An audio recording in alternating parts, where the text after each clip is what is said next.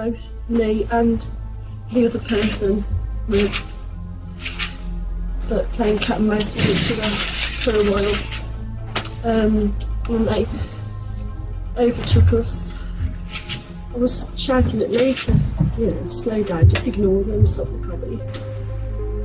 I don't know. I don't know if a lot of men are like it and a lot of women are like it. But um, you get behind the wheel of a car, you know, sometimes you change personality.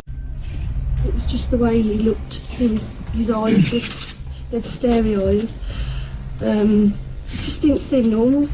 I saw the man hit me. I don't know what with. I didn't see anything. I just tried to stop the bleeding really and comfort him as much as I could. Um, whoever this person is that was with you, you obviously know him. But he's ruined my life. Please just tell us who he is because you won't get in any trouble at all. It was not your fault.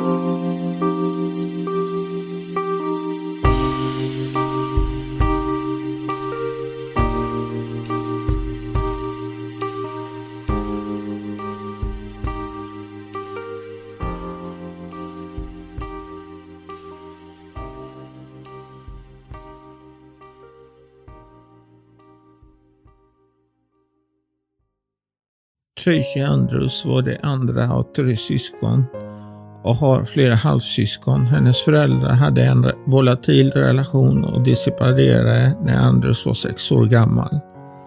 Deras separation hade en långvarig effekt på Andrews. År 1990 födde Andrews en dotter, men separerade från sin partner ett år senare.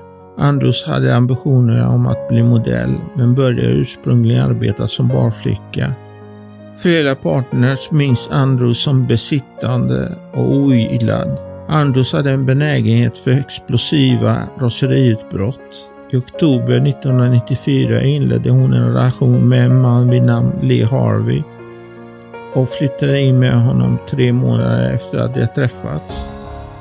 Deras av och på-relation präglades av volatilitet där båda var besittande och svartsjuka över varandras relationer med andra män och kvinnor. Paret grälade ofta, vilket ibland eskalerade till våld och ledde till att polisen tillkallades. Vänner och familjemedlemmar till både Andrews och Harvey kände oro över deras dysfunktionella förhållande. Harvey hade berättat för sina vänner och sin egen mor om Andrews emotionella problem. Polisen kallades till huset i slutet av oktober 1996, strax över en månad innan Harvey mördades. Efter att ha upptäckt att Andrews hade bitit Harvey i nacken vid ett tillfälle. Harveys mor sa till honom att de borde separera för do hans dotters skull. Andra familjemedlemmar till Harvey varnar honom också för att fortsätta ett förhållande med Andrews och Andrews mor sa också till sin dotter att inte fortsätta deras misslyckade förhållande.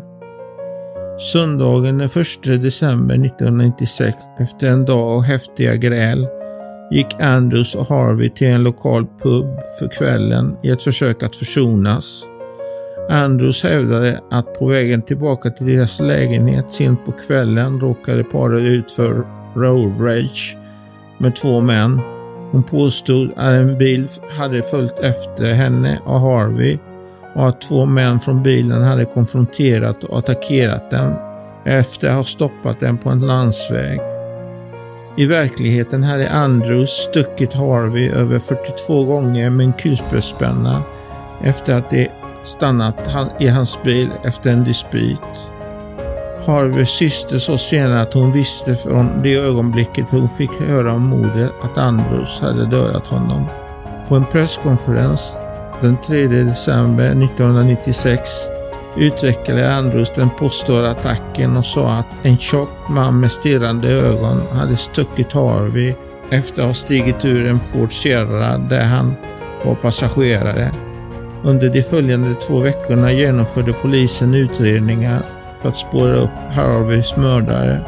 Parets bil hade stannat nära en stuga och tumultet hade varnat en manlig invånare som bodde meter därifrån.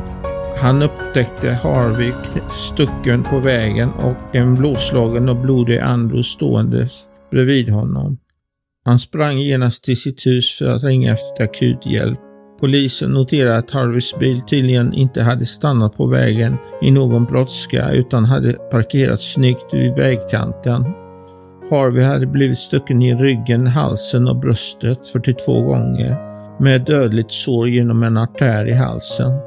Även om Andrews hävdade att hon och Harvey hade blivit attackerade i en road rage sa hon på sin presskonferens den 3 december att föraren till angriparens bil inte var skyldig och vädjade till honom att träda fram, något som polisen ifrågasatte eftersom föraren tydligen hade underlättat attacken mot Harvey. Andrews verkade motsäga sitt ursprungliga påstående, gav olika tider för sin ursprungliga berättelse och polisen var tvungna att ingripa och stoppa henne medan hon berättade sin historia för pressen. Polisen noterade också att Andros hade mycket att säga för en person som antogs vara i chock. Efter presskonferensen började polisen ifrågasätta Andros historia. Ett vittnesmål från ett barn i en intilliggande stuga sa att hon tydligen hade hört ett gräl mellan en man och en kvinna efter att bilen hade parkerat på kvällen. Polisen hittade inga bevis för andra bilar hade kört om Harveys bil för att stoppa den för attacken och och noterade att det inte fanns några däckavtryck på gräsplanerna bredvid den smala enskilda landsvägen, vilket skulle förväntas om en sådan händelse hade ägt rum. I Harveys hand hittades över 80 strån av Andrews hår. Som rättsläkare fastställde måste ha tagits från hennes huvud med betydande kraft, det vill säga genom fysisk kamp.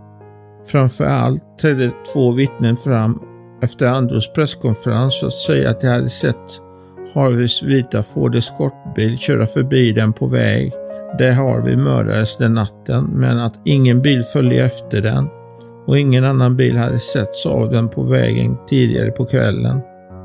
Detta motbevisade Anders påstående att hon och Harvey hade attackerats i en road efter att ha blivit förföljda av en bil på väg hem.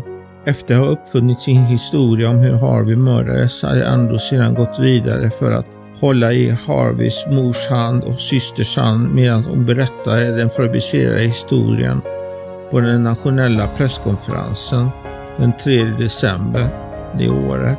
Medan misstanken ökade mot på Andrews försökte hon begå självmord dagen efter presskonferensen genom att ta en överdos av 200 piller Andros självmordsförsök och bekräftelse att ingen road rage hade inträffat övertygade polisen om att behöva arrestera henne.